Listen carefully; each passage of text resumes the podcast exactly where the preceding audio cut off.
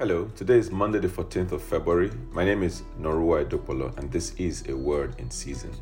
Proverbs 12 and verse 26 The righteous choose their friends carefully, but the way of the wicked leads them astray.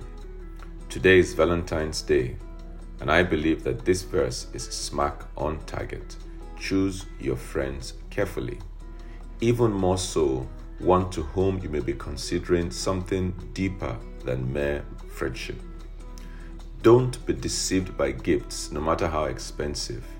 Be wise, be prayerful, and don't be in a hurry to say yes.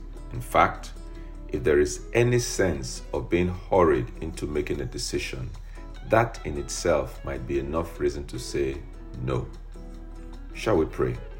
I pray for you that the Lord will lead you to make the right friends.